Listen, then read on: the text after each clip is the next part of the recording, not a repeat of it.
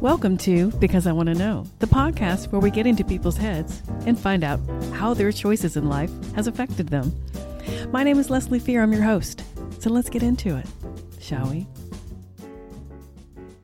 Hey everyone. Today I'm joined with author Emma Gingerich, and she wrote the book Runaway Amish Girl. Well, that pretty much explains why I'm interviewing her.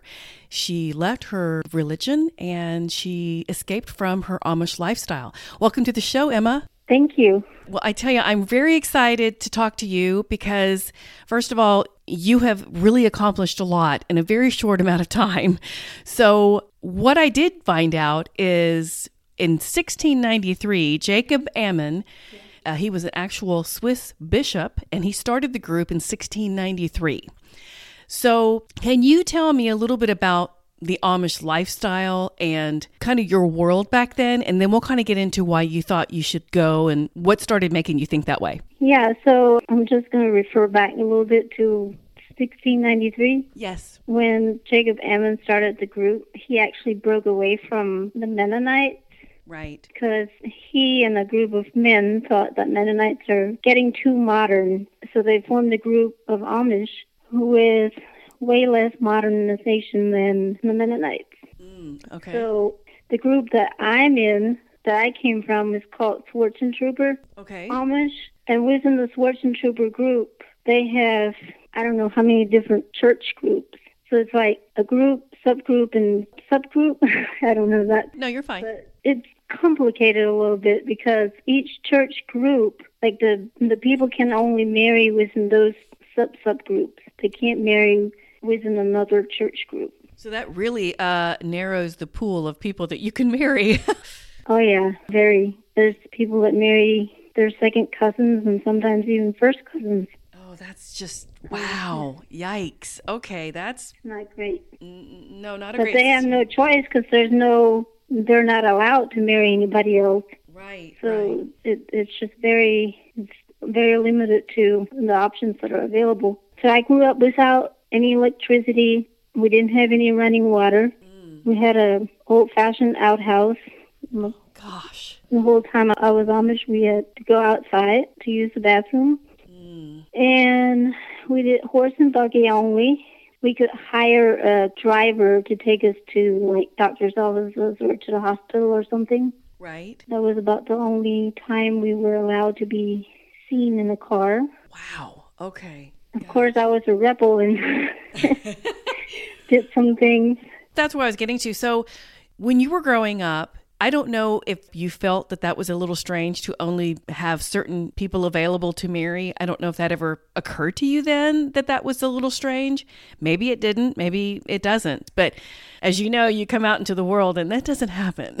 so, um, not typically. Um, I mean, it didn't really occur to me how strange it is until I left. And now, like just last year in September, I went to visit my siblings and my mom. Mm-hmm. I mean, my dad was there too, but like, I'm a little biased and I just visit with the ones who accept me. Right. But most of them are married. Three of my siblings I have not married. Okay. But the ones that are married, I've realized that the majority of them married into the same family. Oh, wow. Like this, yeah. So they're all like all their kids are now double cousins.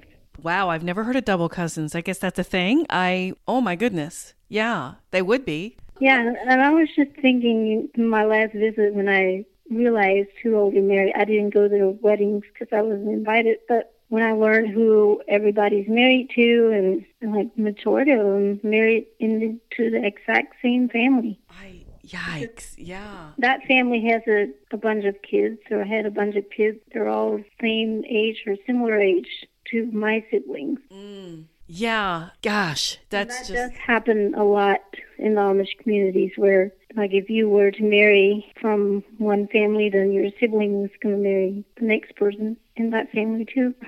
Well, and they do that because you're not allowed to marry anyone outside the Amish community or even your actual group of. I'm sorry, what was the name of your group again? The very conservative group, I think. Swartzentruber. Wards and Trooper. Yeah. Now, when you were younger, you not only learned English, but you learned German. Um, and I was surprised by that, to be honest with you. Uh, and you actually, I can tell a little bit, you kind of have a little accent too. And you were brought up in Ohio. Yeah, we were from German or Pennsylvania Dutch is the correct term. Okay. That was our primary language. English was actually forbidden. We were allowed to learn it, but not use it. Oh, wow. Okay. All right. Cool. That must have been very different. Um, so everybody was actually speaking German then. Yes. Okay. So let's fast forward here. So you're being brought up, you are living without electricity, without running water, you have to go to an outhouse. That just seems like a really, really bad camping trip for me. um, no, I'm kidding. But, you know, At night when you have to go. uh, yeah, pretty much. So you decide, I think when I was listening to some other interviews you did, I think you said around 15 or so, you started kind of wondering why things were being done the way they were and, and that kind of thing. Was it because people came to visit your farm and they were kind of outsiders and they actually spoke to you? Can you tell us a little bit about why you started kind of thinking differently? Um, yeah, I think it had partially to do with outsiders coming to the farm.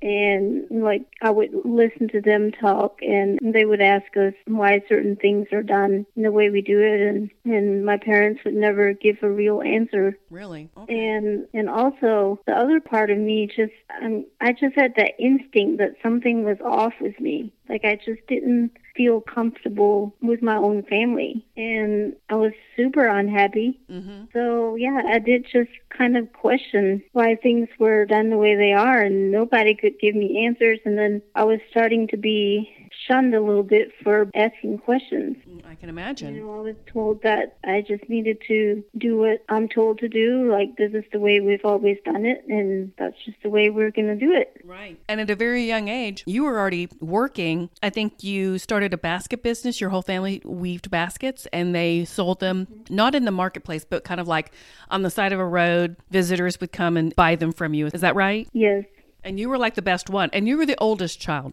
right? I, I have one brother older, Oh, okay. Okay. and then I was the oldest of the girls. Okay. So you're the oldest girl. Okay.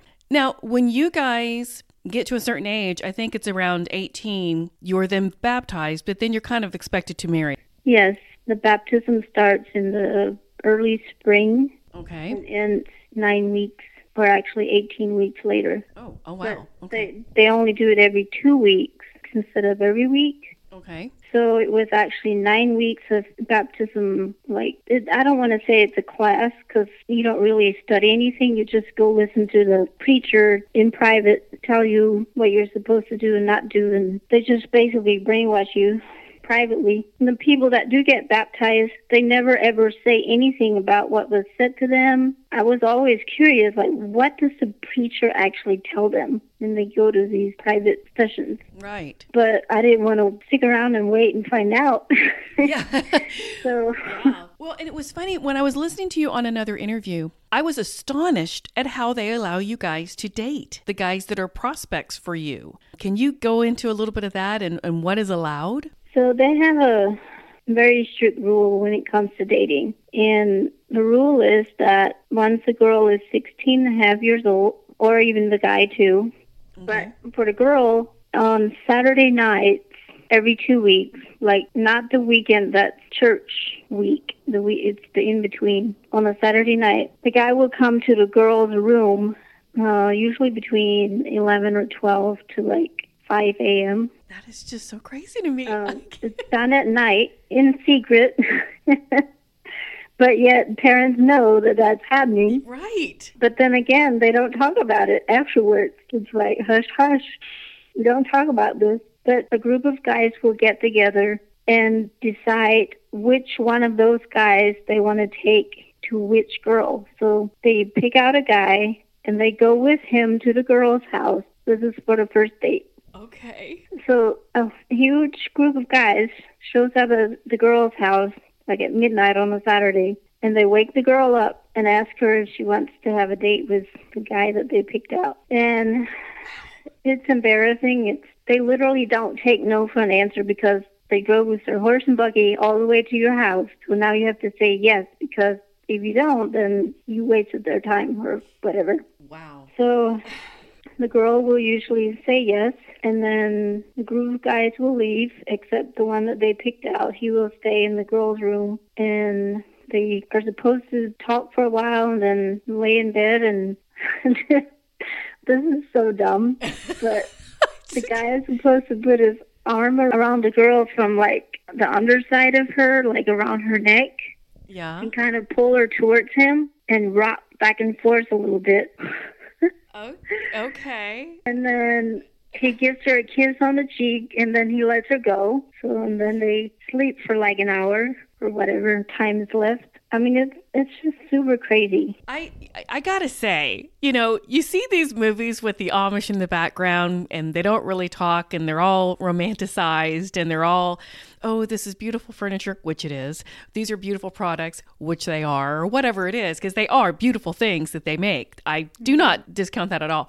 But the way I had no idea. To me, I'm sorry, this sounds so cultish to me. I mean, what do you think about this? I've looked up the definition of a cult and they definitely fit some of it. Okay, all right. It's just wow. Okay. I want to say, I this last September when I saw my mom, I literally threw a huge fit to her. Well, I wasn't like screaming or anything. I was just very passionate about this conversation because she told me that there is a CPS, Child Protective Service investigation going on regarding the way that they do their dating Really? because the kids are not 18 yet. Right. Well, no, it's true. So she told me this, and she was wondering who reported it. She kind of thought it would have been me, but I actually didn't do that because Right. I'm just advocating for them to change their rules and trying to talk to them about, you know, give them ideas of what else they could do instead of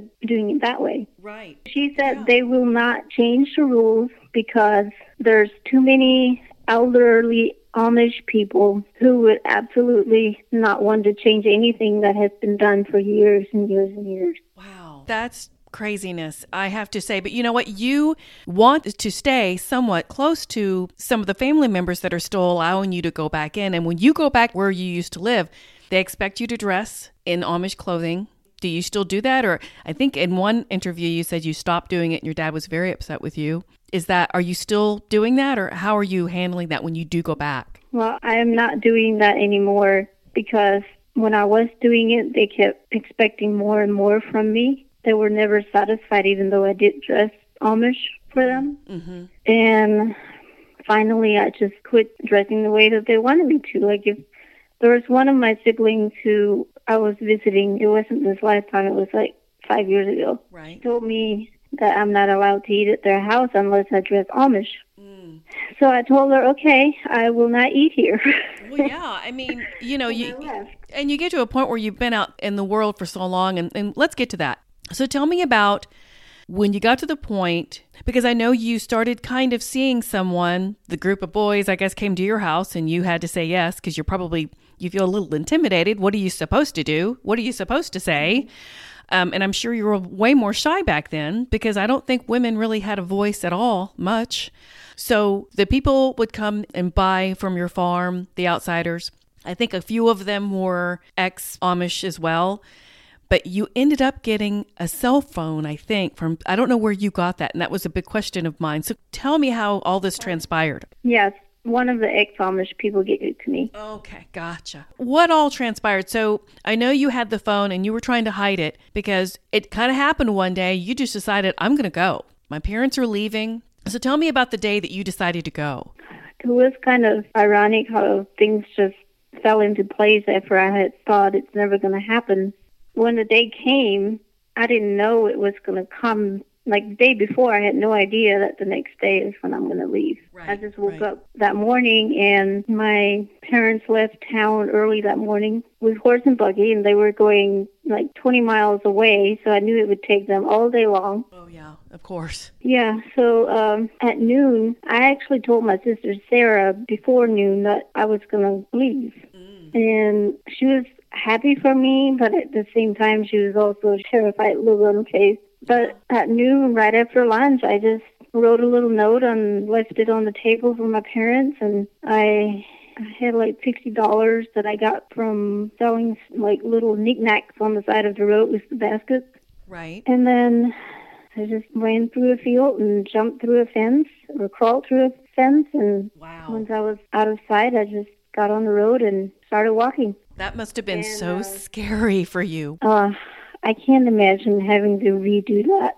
I would never want to go back and redo that. If I were to redo it, I wouldn't want to be able to just plainly tell my parents, I'm not happy. This is what I want to do and leave that way, you know? Right. Let me ask you something though. How did you know being not in the Amish community would be better? You know what I mean? Because they give you all this information, or maybe it's the brainwashing, like you said, to make you think, oh, it's terrible out there. It's an evil English world, or whatever they called us. I'm not sure what they called us. But you know what I mean? What made you think, okay, well, it's better out there than it is in here? Weren't you afraid? And then, of course, you had to leave your family. That took so much guts on your part. I mean, I'm baffled. I'm thrilled for you, but I'm also just very fascinated by this. So, what made you think it would be better? I don't know if I knew it would be better. I just, it was almost like an angel was guiding me. Mm, I believe it's, that. it's unexplainable about how the way I grew up, I was so naive. I didn't know anything. Mm-hmm. And no, I didn't have a voice at all. I barely spoke.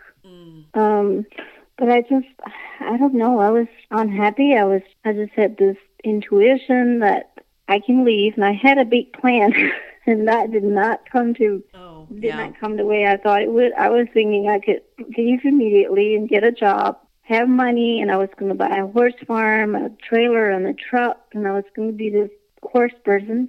Right. Well, money does not grow on trees.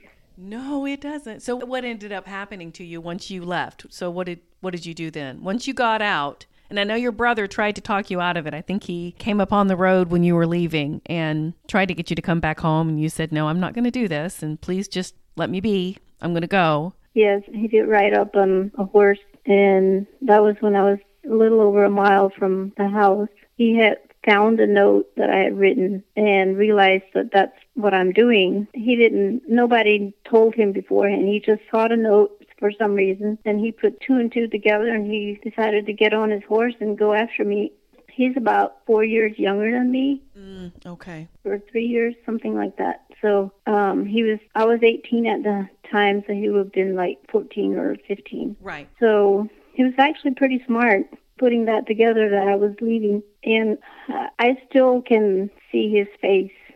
The- he was just terrified Oh. of the thought of me not being at home and my parents getting home. And yeah, I, I do kind of feel for my siblings who had to go through that period where my parents came home and found out that I wasn't there because I was told by one of the siblings that that same weekend some other like neighbors other Amish people showed up and they would just talk in quiet tones, kind of like if you're in a funeral. Mm, mm-hmm. And they were crying and just, it was as if there was a funeral for me. Wow. And now, well, real quick, when you had escaped, that phone came in very handy because you had the phone number of someone who could help you.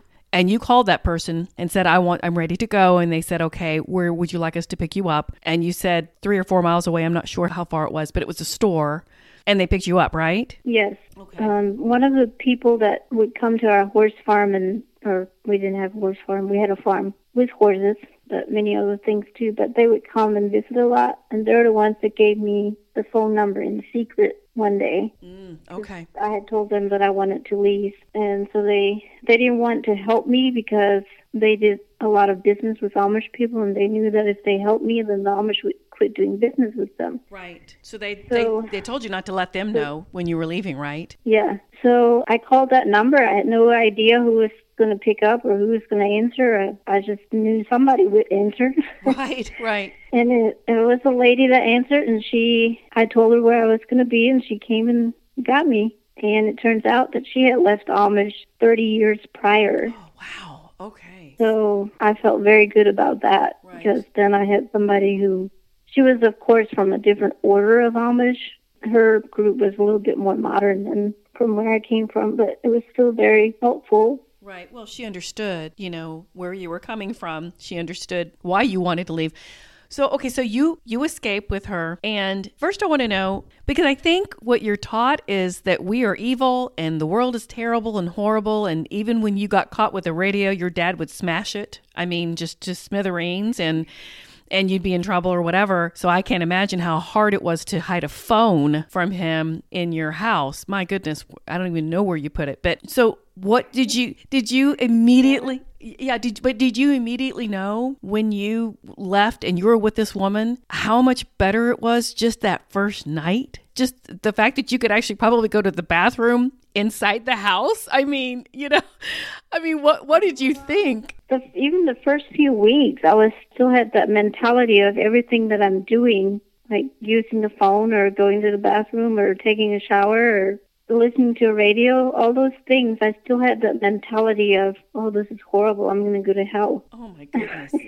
Because when I was hiding that phone, that was the most terrifying thing because I never knew, I had it in my room, mm-hmm. but I never knew when my dad was just going to pop in right. and go through my stuff. Wow. And when I had that phone, I just felt guilty every single day. I felt like I was committing a crime, like I was going to cause harm to another person because the Amish have a lot of superstitions. So I was thinking that because I have this, something bad is going to happen to one of the other siblings or to my parents. Mm. I mean, it was bad. I can't imagine the stress level at that point because you are brought up in a way and I don't know if brainwashing is the right way because it is a religion and I and I want to respect that because I do think that you know it's not my place to say it's a cult. I think there's a lot of like you said cult attributes to it, but it's still a religion and I I try to think that way too. So you left, I think it was uh, January in 2006. Is that right? So you, it's been 15 years this month, right? Yeah, it was January 10th. Oh my gosh. Yeah. Wow. Not not far away from the date now. I can't even imagine, Emma. So you're with this woman.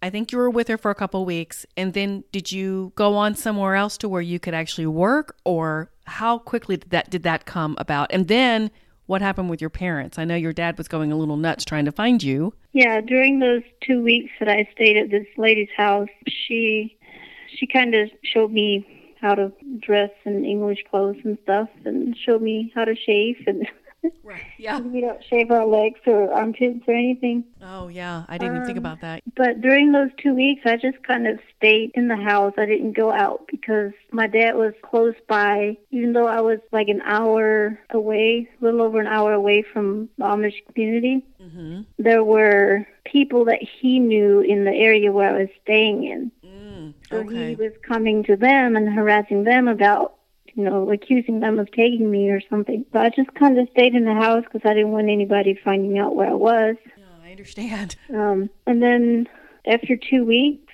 some friends of the lady asked if I wanted to come to Texas and stay with them for a while. So I agreed to do that, and I actually got a ride from the lady and the people, the friends. They gave me a ride to Texas. Oh, okay, okay. Because you were in Ohio at the time, right? No, this was in Missouri. Oh, you were in Missouri. Okay, gotcha. All right. Yes. And then you went to South Padre. South Padre, because that's where they lived, and mm-hmm. I ended up staying there for four years. Oh. but from there, I started by cleaning horse stalls to make a little bit of money. Right. And then I cleaned houses. Mm. And then I got a real job. Well, not that those jobs aren't real, but I'm saying like big girl job. Right. Working at a Dollar General as a cashier. Mm, nice. Okay. But then you kind of turbocharged your life because you only go to school from first to eighth grade in the Amish community, I think is what you said. Yes. And so you didn't really have the kind of traditional upbringing that people in the English world have. And the fact that you didn't really have the education that I think you should have had to get an MBA, because that's what you got, which is crazy impressive. I'm astonished and very happy for you. So, what made you? Ha- I it probably you just got out in the world and was like, "I'm taking it by storm. I'm going to gobble it up as much as I can and do everything I can to live life and enjoy it." Is that kind of how you felt? Well, I definitely enjoyed school. That's why I stayed in college so long, I think. Right. But I got my associate's down by South Padre Island at a technical college, and then I moved nine hours away from there to Stephenville. Mm. Mm-hmm. I went to Tarleton. Right. And I mean, I certainly had some very dark days during those times. Right. It's still an adjustment, Emma. But, I mean, yeah, yeah. But school kept me focused and driven, and it, it made me feel like I'm accomplishing something. Right. And then while I was in college, I had just started with my master's. By this time, my book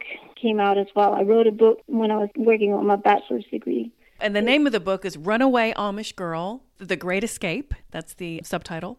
So, did you just kind of talk about basically what we're talking about, or did you go more in depth, or what exactly can someone expect to find if they were to read it? Yeah, I wrote about some stories of when I was still Amish, some good stories, some not so good stories, and kind of my thought process of why I wanted to leave and how that came about. And then a little bit after I left, like just the, the experience or right after I left. Mm, okay. And how my parents reacted to it and all that. So oh, yeah. it covers a lot. Oh, I'm sure it does. I'm sure it's a fascinating read, and I'm going to pick it up literally after we talk because you're so fascinating to me, and I'm going to have questions that I know we're not going to have time to, to get to all of them.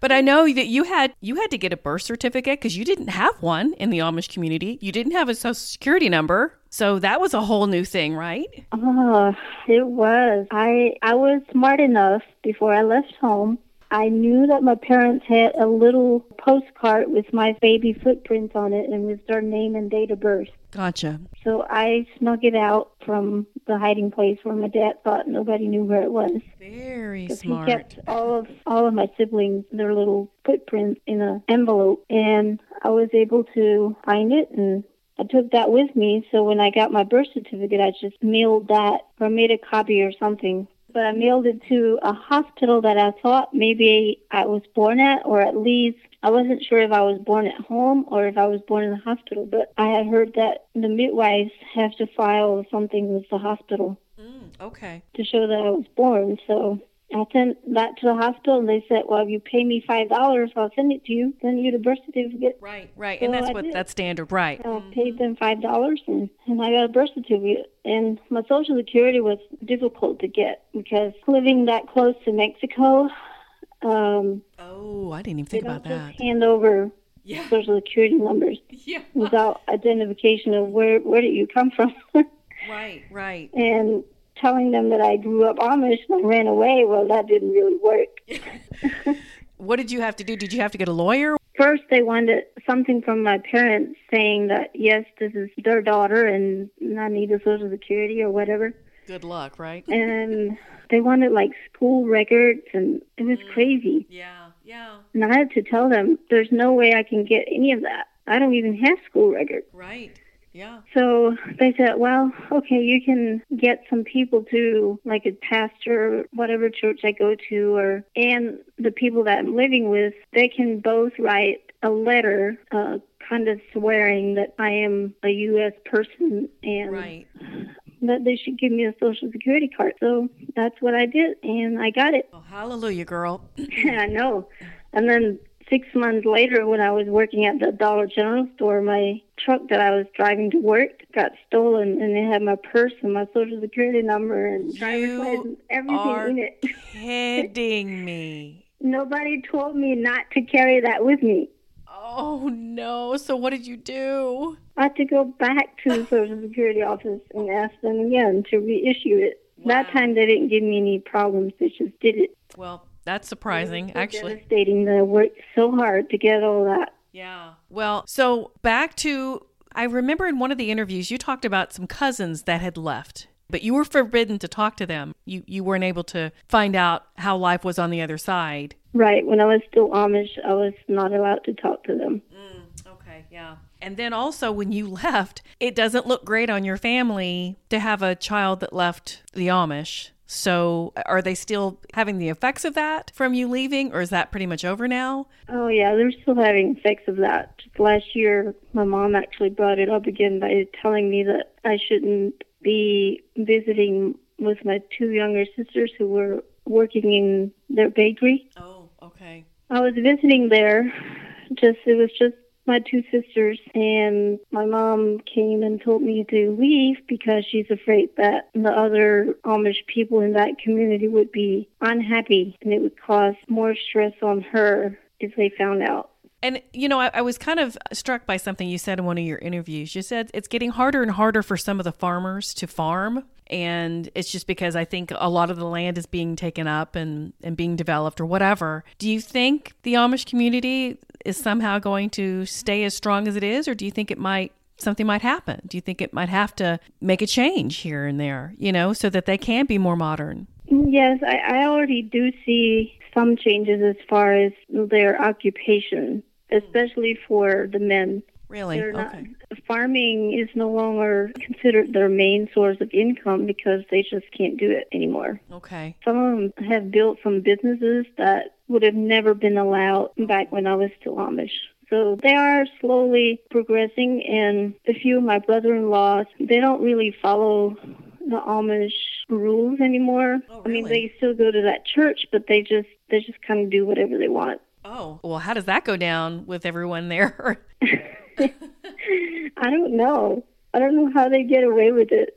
But they told me that they read the Bible a lot. So when things come up, when somebody complains, they are able to just really talk about the things in the Bible and how they say Amish rules aren't always right. The Bible is more right than Amish rules. well, that is true.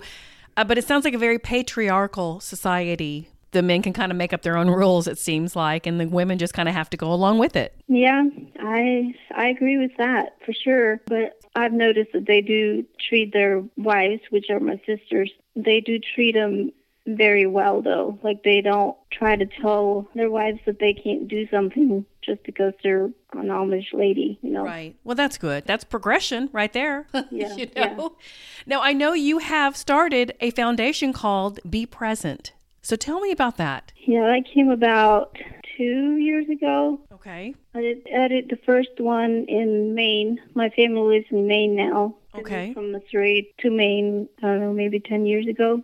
And I started it because I knew that there's a lot of depression and anxiety within Amish communities, mm, for mm-hmm. women for sure. Right. And I have a brother and his wife. They both left about three years ago, and they left because she was suicidal. Mm, I'm sorry to hear that. And the only way that she was going to get better is if they leave, because the Amish rules were just too much for her. Mm, right. She had that thought you had, that inkling or whatever you want to call it, that it just wasn't right, if at least for her and how you felt like it wasn't right for you either. Right. So I started the the foundation, and I had gone through a lot of anxiety and depression. Mm. After I left Amish, I'm sure I was depressed before I left Amish. I just didn't know. Right. But it has taken me years to heal. I've been in counseling for years.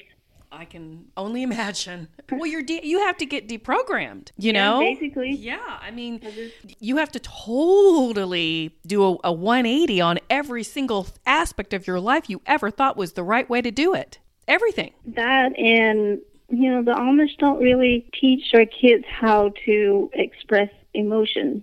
So I was emotionally stunted. For an 18 year old, I was I had probably the emotional capacity of a 10 or 11 year old. Yeah, well, I can understand.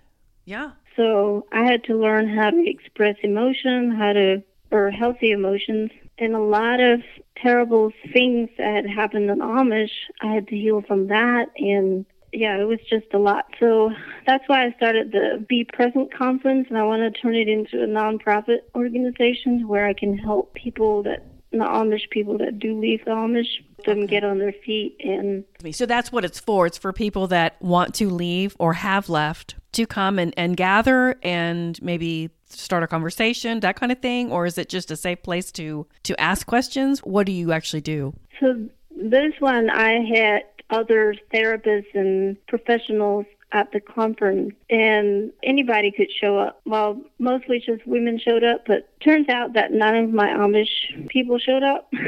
Oh, yeah. I mean, I kind of expected that they wouldn't, not for the first one. Right. But it was still very helpful. course. And I had, you know, therapists there and, and I had speakers where different women went through things in their past and they talked about it and kind of encouraged the audience to be brave and if anybody wanted to, they had a therapist where they could go talk to that person. And, you know, that's the thing. I mean, you knew what you needed. And so, because you had lived through it, you gave whomever wanted to leave, um, I guess they would have had to leave. They couldn't have been there otherwise.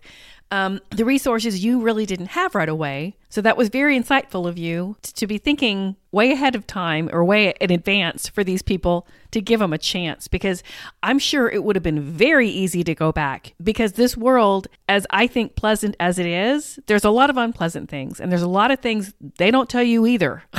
so you have to learn it the hard way as well if you don't have the right upbringing or the right people in your community, you know, just in the regular world. So, now, I know you are now married and I know you are expecting a child. I don't know if you can talk about that or not. I just would love to hear. Yeah, Okay. I'd love to hear that story, that part of the story, because this is the, the best part to me. Just the fact that you've found love and you're so happy now. And guess what? To my listeners, she's literally probably about 20 miles away from me. She lives in Fort Worth. so that is just so funny. But go ahead, Emma. Yeah, um, during my 20s, and yeah, I guess mostly during my 20s, I dated off and on, and it never worked out. And I, by the time I was 30, 31 years old, I thought, uh, maybe marriage is just not for me then, because I was tired of getting hurt. Sure. But then I hung around on this dating app called Bumble. Yeah. And that's where I, I met my husband. I was actually just about to delete it. And Really? I thought, wait a minute, I should respond to this guy. He messaged me like two days ago. I should respond. And if he doesn't respond back to me, then I'll delete it. There you go. Yeah. so I responded to his message. And sure enough, he like responded immediately. It's like, oh man, I can't delete this app now. And we we just started talking, and he was working in the oil field at the time, so he was gone like two weeks at a time and home two weeks. Okay. So it was a good it was a good way of just getting to know each other over the phone. Absolutely. Yes. And then What did he think of your lifestyle? What was he taken aback that at was all? like our first date conversation because I was like, I'm not gonna let him waste my time. He doesn't like my lifestyle right. or my path. Better get it out now. Yeah. he actually tells his story every time about how on our first date I attacked him about my I didn't attack him, I just I was like, Hey, I have a weird past and I just want you to know right now Absolutely. Yeah. and on our first date and he was like thumping his fingers on the table like in a nervous way. But he wouldn't say much and I'm like all right, I probably ruined this whole date. But we stayed in touch, and it was actually our first date was in March of 2018, and then our second date was like I don't know, maybe about a month and a half later. It went a long time before we went on a date again, but we stayed in touch during that time. right. And by June, we became official. Aw. And then October 2019, he proposed, and we had planned to get married in April of 2020. That didn't then work out. coronavirus hit, and we had to reschedule a wedding. We got married in August, and it happened to be the hottest day of my life. oh no. Like, yeah, our wedding was outside. yeah, that would be hot in August in Texas. Yep, that's a hot ass month. We didn't have a choice when we rescheduled. The venue would only allow within the 2020 year, right. With and there were Corona. like three or four dates left that we could pick from. mm-hmm. And they were all in July or August, so we just there's nothing that we could do Right. just pick a date and hope for the best. Sure. So now you're married, and how far along are you? I know you're expecting. Yeah, I got pregnant immediately. That's the way to do it. Couldn't wait.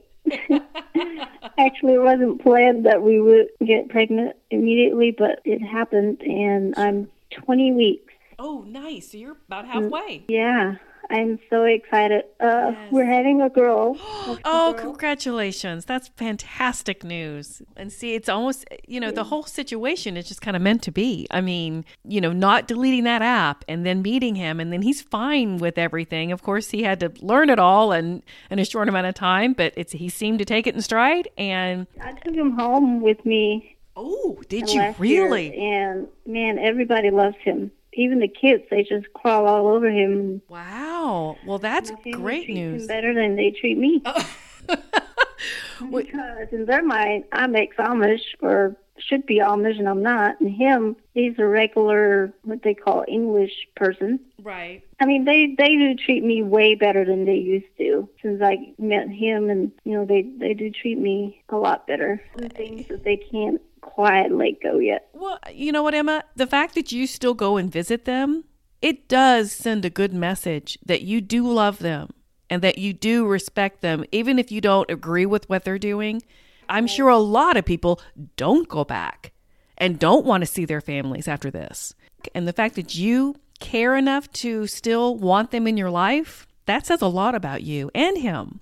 Yeah, it, it does. I mean, for the first 10 years, it was really hard. I would go back every year, once a year, to visit them, and it, it was always a disaster. And then I kind of took a break for five years or four years. Right. Didn't go see them. And then once I met him, I felt comfortable enough again that I felt safe again that I could I was like, okay, I can try this again. And I could tell a difference Absolutely. in the way I would respond to them when they would say guilt shaming things to me. Sure. Yeah, so. Well, I think it was fantastic for your husband to see the kind of lifestyle that you grew up in. I mean, it was, I'm sure that only helped him understand you even more. Oh, yeah, he loves it. He learns how to speak Pennsylvania Dutch every time he goes to see them. And when we're like here at home, he'll remember those phrases and he'll say Really? them to me. Yeah, he, he learns pretty fast. Wow. So, are you able to be bilingual when you do your job? I know you're working for a hospital, but you stay at home and work. Is that right? Yes. So, are you able to use the language that you learned in your Amish community, or is, is it kind of broken to where you do, it's not? It, it's not really the language that anybody else uses. It's a, I think the Amish are like the only ones. Oh, okay. So it's more indigenous to them. Okay, gotcha.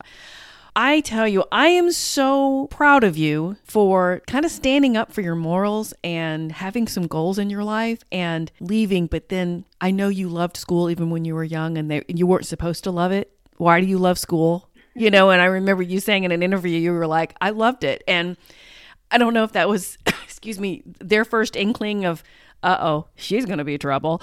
so, you know, know why it is that they just, and it's not the parents that shame their kids for loving school. It's it's the kids. yeah. Like the other people, they look down on you for liking school. Yeah.